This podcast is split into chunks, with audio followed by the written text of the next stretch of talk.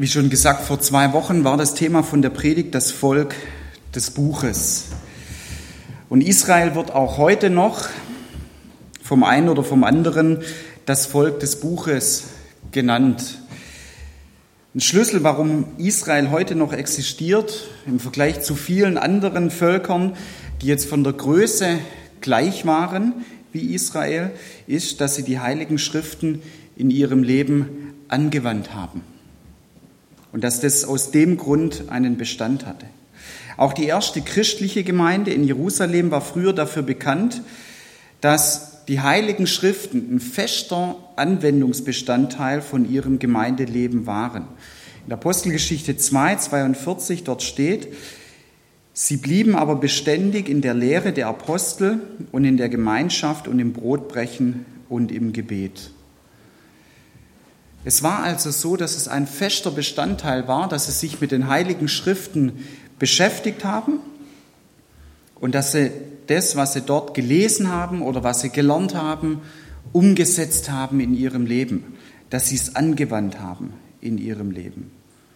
Und auch heute als Christ oder gesamthaft als Gemeinde wird etwas nur Bestand haben, wenn du dieses Buch aufschlägst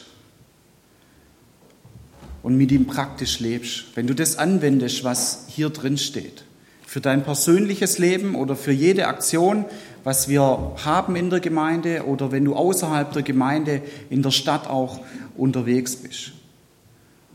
Und deswegen heute so als ein vertiefender Impuls noch das angewandte Buch. Und ich will es mal aufschlagen, dieses Buch. Denn es wird nur einen Unterschied machen in deinem Leben, wenn du dieses Buch aufschlägst und darin liest und dann das, was du darin liest, anwendest in deinem Leben.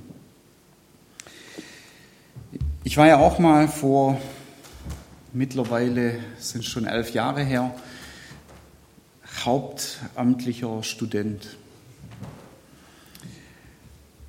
Und ich weiß nicht, wie das heute so der Fall ist, aber damals war es auch so, dass wir uns unterschiedlichste Sachen auch überlegt haben, wie wir das Studium finanzieren können. Was ich jetzt erzählt habe, war jetzt keine Idee von mir oder auch von irgendwelchen Leuten, die in meinem Semester auch drin waren. Aber ich habe trotzdem von zwei Studenten gehört, die haben miteinander gewettet, wer es länger aushalten würde, sein Hemd nicht zu waschen und die ganze Zeit eben anzuhaben.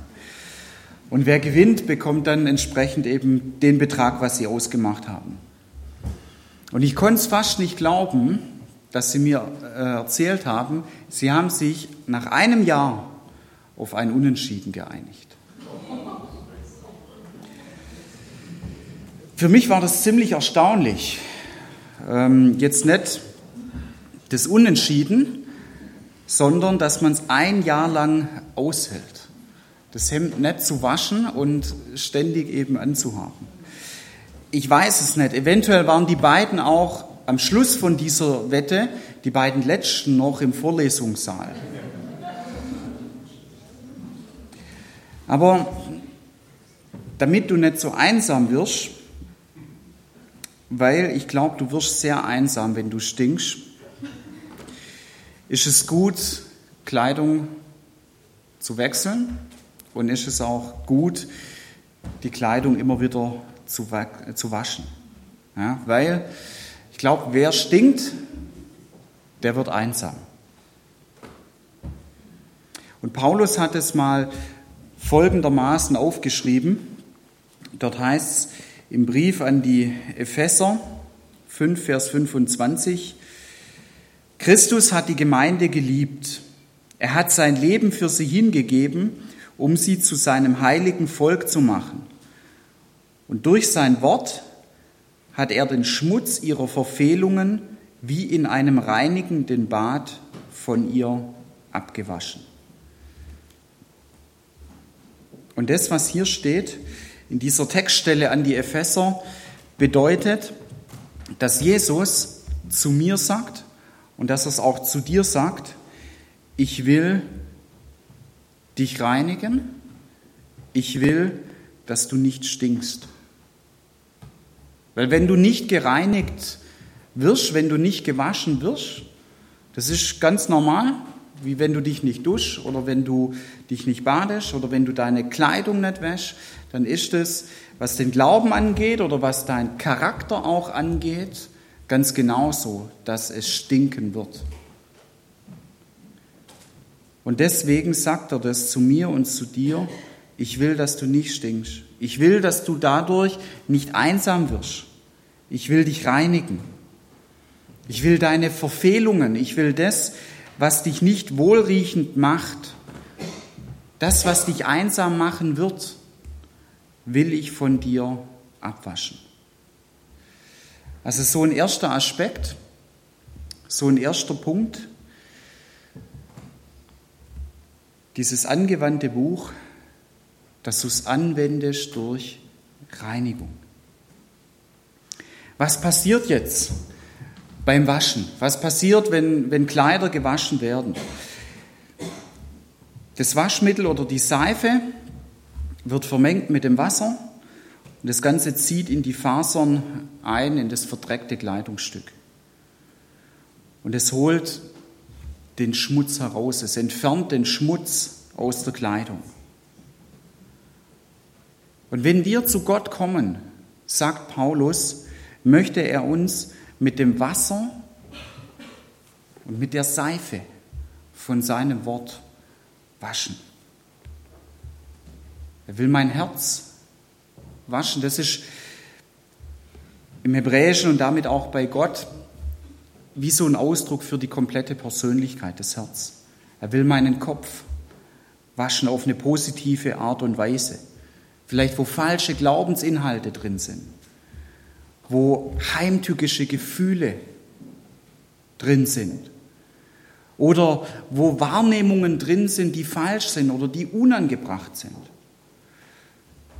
Oder er will mich auch waschen und reinigen von meinen irregeleiteten Absichten, die ich habe. Und sein Waschmittel, seine Seife ist sein Wort, ist die Heilige Schrift. Und ich habe mir zu dieser Seife, zu diesem Waschmittel, zu diesem Reinigungsmittel mal eine kleine Eselsbrücke überlegt. Für jeden Anfangsbuchstaben von diesem Wort eine Ergänzung dazu. Das S steht für die Schrift. Das E, dass du eben die Schrift aufschlägst und eintauchst in die Schrift. Das heißt, dass du sie liest, dass du darüber nachdenkst. Dann das I für Innewerden, dass du das zulässt oder dass du Gott auch darum bittest, dass es ganz tief reingeht in dein Leben, in deinen Kopf, in deine Gedanken, in dein Herz, in deine Persönlichkeit. Dass du zu ihm auch sagst, ich möchte, dass du mich ansprichst in den tiefsten, tiefsten von mir selbst. Und dass es nicht nur wie so eine Schutzschicht ist, dass ich wie so einen Anzug anhabe, einen Neoprenanzug aus, aus Gummi oder aus Plastik und das gar nicht so an mich rankommt und gar nicht so auf mich wirken kann. Das F soll dafür stehen, dass wir es fruchten lassen, dass wir es anwenden in unserem Leben, dass es Auswirkungen hat. Fruchten lassen, das bedeutet immer auch, ähm, wie es in der Natur so ist, dass es sichtbar wird. Also Früchte werden immer sichtbar. An den Bäumen konnte man schon sehen. Im Moment ist zum Beispiel Kirschenzeit. Ja, ich habe ähm, letzte Woche mit jemandem drüber geredet und er hat gesagt, hier die, die Kirschbäume in der Stadt, die sind voll davon. Und da können wir die Auswirkungen sehen. Diese Früchte sind gewachsen und jeder kann sehen, wenn du zu diesem Baum gehst. Und so ist es in deinem Leben ganz genauso. Wenn du es fruchten lässt, dann, dann kommt es nach außen. Und dann wird es sichtbar. Und das E, dieser letzte Buchstabe von dem Wort Seife, erzählen. Sag's weiter. Das ist eine ganz große Hilfe, wenn du es weiter erzählst. Es ist einer von den größten Tricks des Teufels, dass er sagt, du sollst Dinge nicht öffentlich machen. Du sollst sie nicht öffentlich sagen. Und jetzt wäre zum Beispiel hier so ein Trick, es nicht öffentlich zu machen, wenn es um Reinigung in deinem Leben geht und wenn es um eine positive Veränderung in deinem Leben geht. Wenn du das unterm Teppich hältst und wenn du es nicht weiter erzählst. Wenn du zum Beispiel es weiter erzählst in Freundschaften oder wenn du vielleicht eine Zweierschaft auch hast oder je nachdem, ich weiß nicht, wie euer Verhältnis in eurem Hauskreis auch ist, ob ihr da so eine Offenheit habt, dass ihr das erzählen könnt. Es ist auch ganz egal, ob das Freundschaften sind, Zweierschaften oder noch eine bisschen größere Gruppe auch. Es wird dir helfen, wenn du es da weiter erzählst. Ja? Im Jugendkreis zum Beispiel. Da habt ihr angefangen, immer so kleine Gruppen auch zu bilden zum Gebet. Das wäre für mich da auch so eine Sache, das darin weiter zu erzählen. Und in den Gruppen, wo ich bisher immer auch drin war, ihr macht das super, ihr wechselt es immer wieder durch, dass man sich auch gegenseitig kennenlernt und dass es, ich finde, auch nicht so starr bleibt. In den Gruppen, in denen ich bisher war, habe ich das auch so erlebt und fand ich sehr positiv und wohltuend, dass da so eine Offenheit auch da war, dass man sich das erzählen konnte und dass man sich dann auch gesagt hat, hey, ich bete da dafür. Und es wird einen Unterschied machen. Jedes Mal, wenn du Dinge auch aussprichst, dann wird es einen Unterschied machen in deinem Leben. Und es wird einen Unterschied machen, klar, in der sichtbaren Welt und in der unsichtbaren Welt. Weil dann weiß jeder Bescheid. Das ist dieser Punkt, an dem will ich mich von Jesus reinigen lassen. Das ist der Punkt, an dem ich das Buch aufgeschlagen habe, es gelesen habe. Ich bin eingetaucht, inne geworden und ich will, dass Frucht herauskommt. Und deswegen erzähle ich es weiter. Sag zum Beispiel die Punkte, die dir auffallen, wo du sagst, hier möchte ich eine Veränderung haben. Vielleicht in einem Jahr oder vielleicht in einem halben Jahr. Hier möchte ich Veränderung haben. Gerade die Dinge, wo ich vorher gesagt habe, ich will offen sein für falsche Glaubensinhalte, heimtückische Gefühle, unangebrachte Wahrnehmung, irregeleitete Absichten. Oder dass ich es dann ganz konkret auch benenne, dass ich sage, das ist hier bei mir der Punkt und ich habe immer wieder damit zu kämpfen. Dass ich vielleicht über andere Menschen rede, anstatt mit anderen Menschen. Oder ich habe Schwierigkeiten, dass wenn jemand mal zu mir was sagt, dass ich sofort eingeschnappt bin und vielleicht den Kontakt auch abbreche. Was auch immer es ist. Vielleicht ist dir gerade auch was eingefallen. Und das sagt Jesus zu dir, wenn du zu mir kommst, ich will meine göttliche Seife in dein Leben hineinbringen und ich möchte dich reinigen. Durch sein Wort hat er den Schmutz ihrer Verfehlungen wie in einem reinigenden Bad von ihr abgewaschen. Und er sagt damit zu dir und zu mir, ich will, dass du nicht stinkst, weil Schmutz stinkt. Und ich will, dass du dadurch nicht einsam wirst. Ich will dich reinigen. Ich will deine Verfehlungen, das, was dich nicht wohlriechend macht, will ich abwaschen von dir. Und es soll uns eine Hilfe sein, wenn wir dieses Buch öffnen und wenn wir darin lesen. Und ich glaube, dass es umso schwieriger ist, wenn du das versuchst, alleine, zum Beispiel deine, meine Gedankenmuster, oder auch mein Charakter, meine Person, deine Person, deine Persönlichkeit zu verändern. So nimm dir diese Leute an die Seite, die dir helfen. Aber es ist noch ein weiterer Aspekt. Jedes Mal, wenn du dieses Buch zur Hand nimmst, dann denk an diese Seife und lass dich waschen und verändern. Und stell dir vor, hinter diesem Buch steht ein Vater, dessen Herz so voller Liebe ist, dass sogar Worte sozusagen Liebesbrief für ihn nicht genug sind, um seine Liebe uns gegenüber auszudrücken. Denn in Johannes eins, Vers vierzehn heißt es, das Wort selber wurde Fleisch und lebte unter uns. Das Wort ist Jesus Christus und er hat gesagt, es reicht mir nicht, diesen geschriebenen Liebesbrief. Ich will selber zu den Menschen kommen und unter ihnen leben. Und er ist auch heute noch da durch den Heiligen Geist. Er lebte unter uns und er hing am Kreuz, um für uns zu sterben. Das heißt, wenn du dieses Buch liest, dann liest du es auch im Schatten des Kreuzes, der darauf fällt. Wir lesen es mit seiner Hilfe, mit seiner Unterstützung.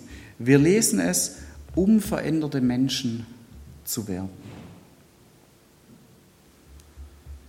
Und eine Voraussetzung ist da davon, eine weitere, es gibt unterschiedlichste Textstellen, da lese ich uns aus Titus eine Passage vor, Titus drei, die Verse drei bis acht. Früher waren nämlich auch wir, wie alle anderen Menschen, ohne Einsicht und Verständnis. Wir verweigerten Gott den Gehorsam und gingen in die Irre und wurden von allen möglichen Leidenschaften und Begierden beherrscht. Bosheit und Neid bestimmten unser Leben. Wir waren verabscheuungswürdig und einer hasste den anderen. Doch dann ist die Güte Gottes, unseres Retters, und seine Liebe zu uns Menschen sichtbar geworden. Und er hat uns errettet. Nicht etwa, weil wir so gehandelt hätten, wie es vor ihm recht ist, sondern einzig und allein, weil er Erbarmen mit uns hatte. Durch das Bad der Wiedergeburt hat er den Schmutz der Sünde von uns abgewaschen und hat uns zu einem neuen Menschen gemacht. Das ist durch die erneuernde Kraft des Heiligen Geistes geschehen, den Gott durch Jesus Christus, unseren Retter, in reichem Maß über uns ausgegossen hat. Durch Gottes Gnade für gerecht erklärt, sind wir jetzt also entsprechend der Hoffnung, die er uns gegeben hat, Erben des ewigen Lebens. Und auf diese Botschaft ist Verlass. Und ich möchte, dass du die Wahrheit dieser Aussagen mit allem Nachdruck bezeugst, damit die, die zum Glauben an Gott gekommen sind, es sich zum Ziel setzen, mit ganzer Hingabe Gutes zu tun.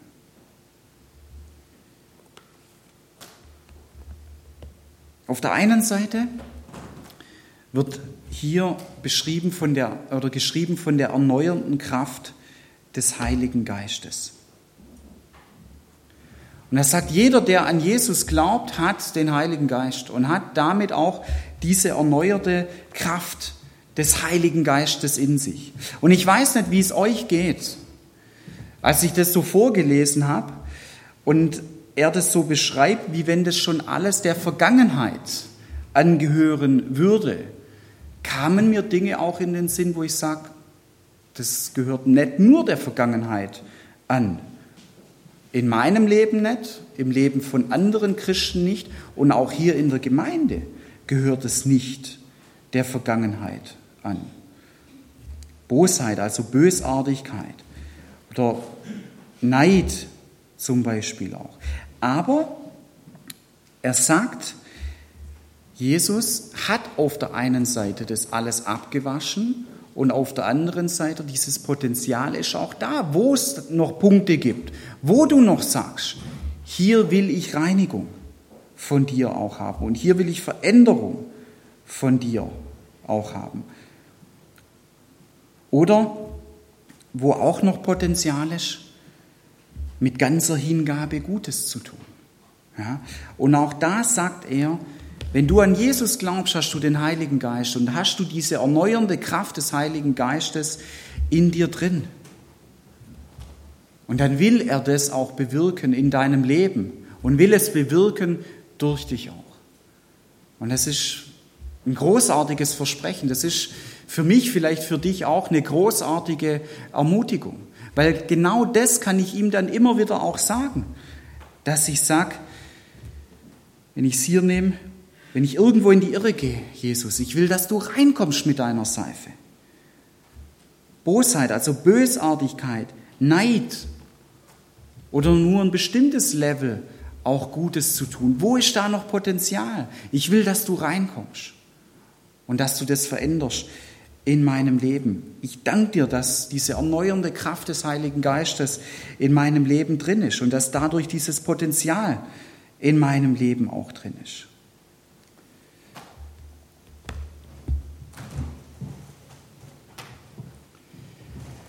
Menschen, die werden manchmal als Flaschen bezeichnet. Das ist in aller Regel ein negativer Ausdruck. Wenn jemand zu dir oder zu mir sagt, hey, du Flasche. Aber diese Menschen haben Recht von einem Aspekt her. Weil Gott vergleicht uns Menschen auch mit einem Gefäß. Und man könnte da auch eine Flasche nehmen. Aber Jesus, wenn er uns mit einem Gefäß vergleicht, macht er es nicht auf eine negative Art und Weise, indem er uns runtermacht. Könnte er ja auch machen. Könnte sagen, hey du Flasche, hast die Seife wieder nicht angewandt. Hey du Flasche, ich habe es dir doch schon zigmal gesagt, wie viele Predigten hast du hier schon gehört? Dass ich will, dass das und das aus deinem Leben rauskommt, könnte er machen. Aber er macht es nicht. Und er steht heute Morgen auch da und er sagt, ich finde es klasse, dass du da bist. Und du bist ein Gefäß, das mein Vater, das Gott gemacht hat. Und ich möchte dich gern füllen. Und ich möchte dich gern füllen mit guten Dingen. Er möchte das, was in dir ist, in etwas Göttliches verwandeln. Durch die erneuernde Kraft des Heiligen Geistes. Und dass das dann auch geschieht, wenn diese Flasche geöffnet wird und wenn das ausgegossen wird, was in dieser Flasche drin ist, dass dann diese ganze Hingabe, Gutes zu tun, hier rauskommt.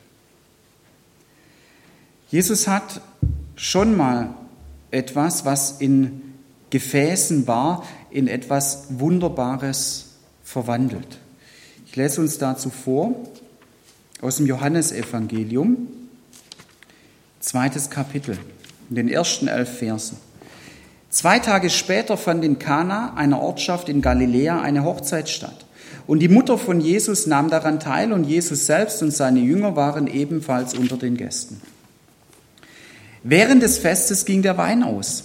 Und da sagte die Mutter von Jesus zu ihrem Sohn, sie haben keinen Wein mehr. Und Jesus erwiderte, ist es deine Sache, liebe Frau, mir zu sagen, was ich zu tun habe? Meine Zeit ist noch nicht gekommen.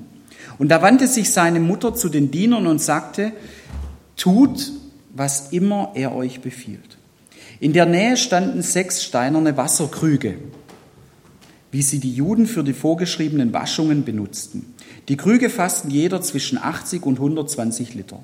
Und Jesus befahl den Dienern, füllt die Krüge mit Wasser. Und sie füllten sie bis zum Rand. Und dann sagte er zu ihnen, tut etwas davon in ein Gefäß und bringt es dem, der für das Festessen verantwortlich ist. Und sie brachten dem Mann ein wenig von dem Wasser und er kostete davon und es war zu Wein geworden. Er konnte sich nicht erklären, woher dieser Wein kam. Nur die Diener, die das Wasser gebracht hatten, wussten es. Und er rief den Bräutigam und sagte zu ihm, jeder andere bietet seinen Gästen zuerst den besseren Wein an und wenn sie dann reichlich getrunken haben, den weniger guten. Du aber hast den besseren Wein bis zum Schluss zurückbehalten. Und durch das, was Jesus in Kana in Galiläa tat, bewies er zum ersten Mal seine Macht. Und er offenbarte mit diesem Wunder seine Herrlichkeit und seine Jünger glaubten an ihn. Hier heißt es, Jesus bewies seine Macht. Er offenbarte seine Herrlichkeit. Er beweist seine Macht und er zeigt seine göttliche Herrlichkeit. Vielleicht willst du das als ein Bild nehmen. Das, was er hier gemacht hat, mit diesen Gefäßen, dass er etwas ganz Kostbares auf wundervolle Art und Weise dort hineingelegt hat oder dass er es verwandelt hat. Weil auch in deinem Leben, und wie gesagt, du hast ihn in deinem Leben drin, den Heiligen Geist, möchte er seine Macht zeigen und möchte er seine Herrlichkeit entfalten. Er will dein Leben zu etwas Herrlichem verwandeln. Aber das ist nur möglich, indem du Schritte machst. Indem du dieses Buch aufschlägst, indem du es anwendest. Und diese Schritte, deswegen habe ich auch diese Geschichte von dieser Hochzeit, die in Kana stattgefunden hat, ausgewählt, bezeichnet auch genau das, dass die Diener Schritte machen mussten. Und erst indem sie die Schritte gemacht haben, hat Jesus dieses Wasser in den Wein verwandelt. Es steht nicht drin, dass es schon vorher Wein gewesen war. Es steht drin, nehmt was von diesem Wasser, schöpft es und bringt es dem Speisemeister. Und ich glaube, dass da ein Zusammenhang ist. Wenn du Schritte machst, dann wird diese Verwandlung geschehen. Wenn du Schritte machst in deinem Leben, dann wird diese Verwandlung in deinem Leben auch geschehen. Das heißt also, es ist hochpraktisch. Du hast jetzt die Theorie bekommen. Und wenn du diese Verwandlung möchtest, wenn du die Macht von Jesus erfahren möchtest, wenn du es erfahren möchtest, dass er sich mit seiner Herrlichkeit in deinem Leben zeigt, dass er diese Herrlichkeit in deinem Leben offenbart, dann ist es so, Schritte zu machen. Manchmal auch ohne zu wissen, wie wird's. Nur mit Vertrauen. Aber du und das, was du tust, wird Bestand haben, wenn du das Buch öffnest und wenn du es anwendest. Bei dieser Flasche ist es so, ich habe extra auch eine blaue rausgesucht. Denkt der eine, vielleicht sieht er auch ganz schön aus. Ich finde auch, dass er ganz schön aussieht. Du weißt aber nicht, was in dieser Flasche drin ist. Was ist das für eine Flüssigkeit, die da drin ist? Ist es Wasser? Dann wird es noch gehen, das zu trinken. Ist es Wein? Oder habe ich da Essig reingetan in die Flasche? Oder ist sogar Gift drin in der Flasche?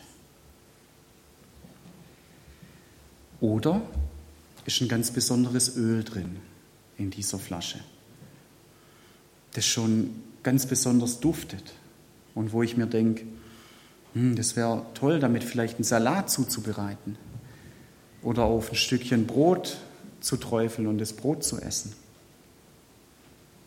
Du weißt es nicht, gell, was da drin ist. Und du wirst es nur herausfinden, wenn du es vielleicht trinkst oder wenn ich es hier jetzt ausleere und du an der Konsistenz das sehen wirst oder an der Farbe auch und du dann Vermutungen auch hast.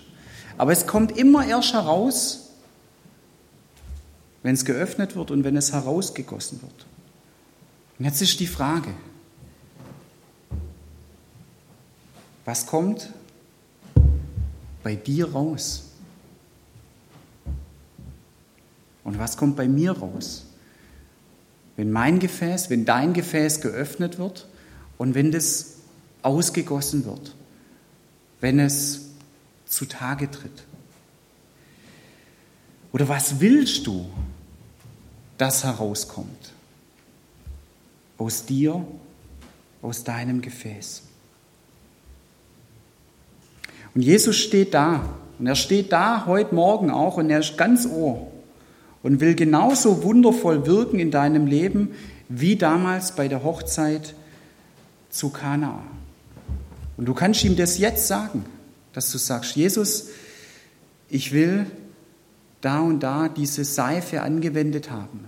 Oder ich will da und da deine Macht, deine Herrlichkeit offenbart, gezeigt haben in meinem Leben. Und deswegen möchte ich, dass du mich verwandelst, dass du mich veränderst. Und ich will, dass das und das aus meinem Leben herauskommt. Ich will, dass du da auch eine Verwandlung schaffst. Vielleicht Wasser in Wein, vielleicht in Öl, vielleicht Essig, vielleicht sogar giftige Dinge auch, nicht so wohlriechende Dinge auch. Wir werden jetzt gleich beten. Und da werde ich auch eine kurze Zeit der Stille anbieten und da kannst du ihm das dann sagen. Aber wir haben es vorher schon gehört, auch am Ende vom Gottesdienst, am Anschluss von dem Gottesdienst, im Endeffekt gehört es noch dazu zum Gottesdienst, aber wer das noch in Anspruch nehmen möchte, kann da auch noch kommen und sagen, Jesus, ich möchte hier genau das jetzt in die Tat umsetzen, mit jemand anders. Und ich Ich möchte, dass er dort für mich oder mit mir zusammen betet oder mich darin auch segnet. Wir beten zusammen.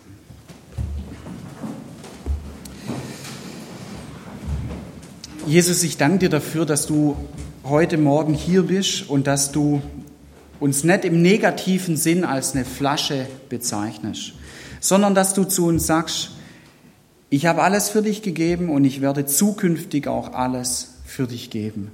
Du bist ein Gefäß, das mein Vater gemacht hat und du bist ein Gefäß, das ich liebe. Und ich danke dir dafür, dass du uns reinigen möchtest. Und ich danke dir dafür, dass du mit deiner Macht in unserem Leben wirken möchtest, mit deiner Herrlichkeit und dass du uns auch verwandeln möchtest. Und ich danke dir dafür, dass du das jetzt auch hörst, was jeder von uns jetzt auch vor dich bringt. Wo er das möchte, dass du reinkommst mit deiner göttlichen Reinigung. Wo du reinkommst mit deiner Macht und mit deiner Verwandlung. Wo wir uns danach sehnen, dass etwas verändert wird in unserem Leben.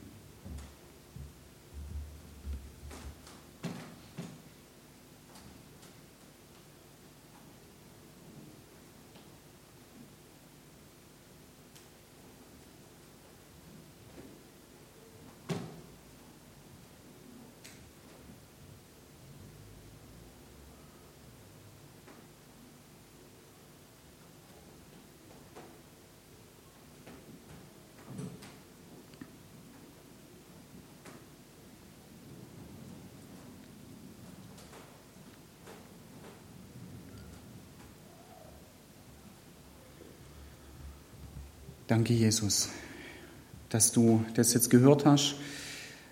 Danke, dass du dich darüber freust und danke, dass du es in deine göttlichen Hände nimmst und damit arbeitest. Amen.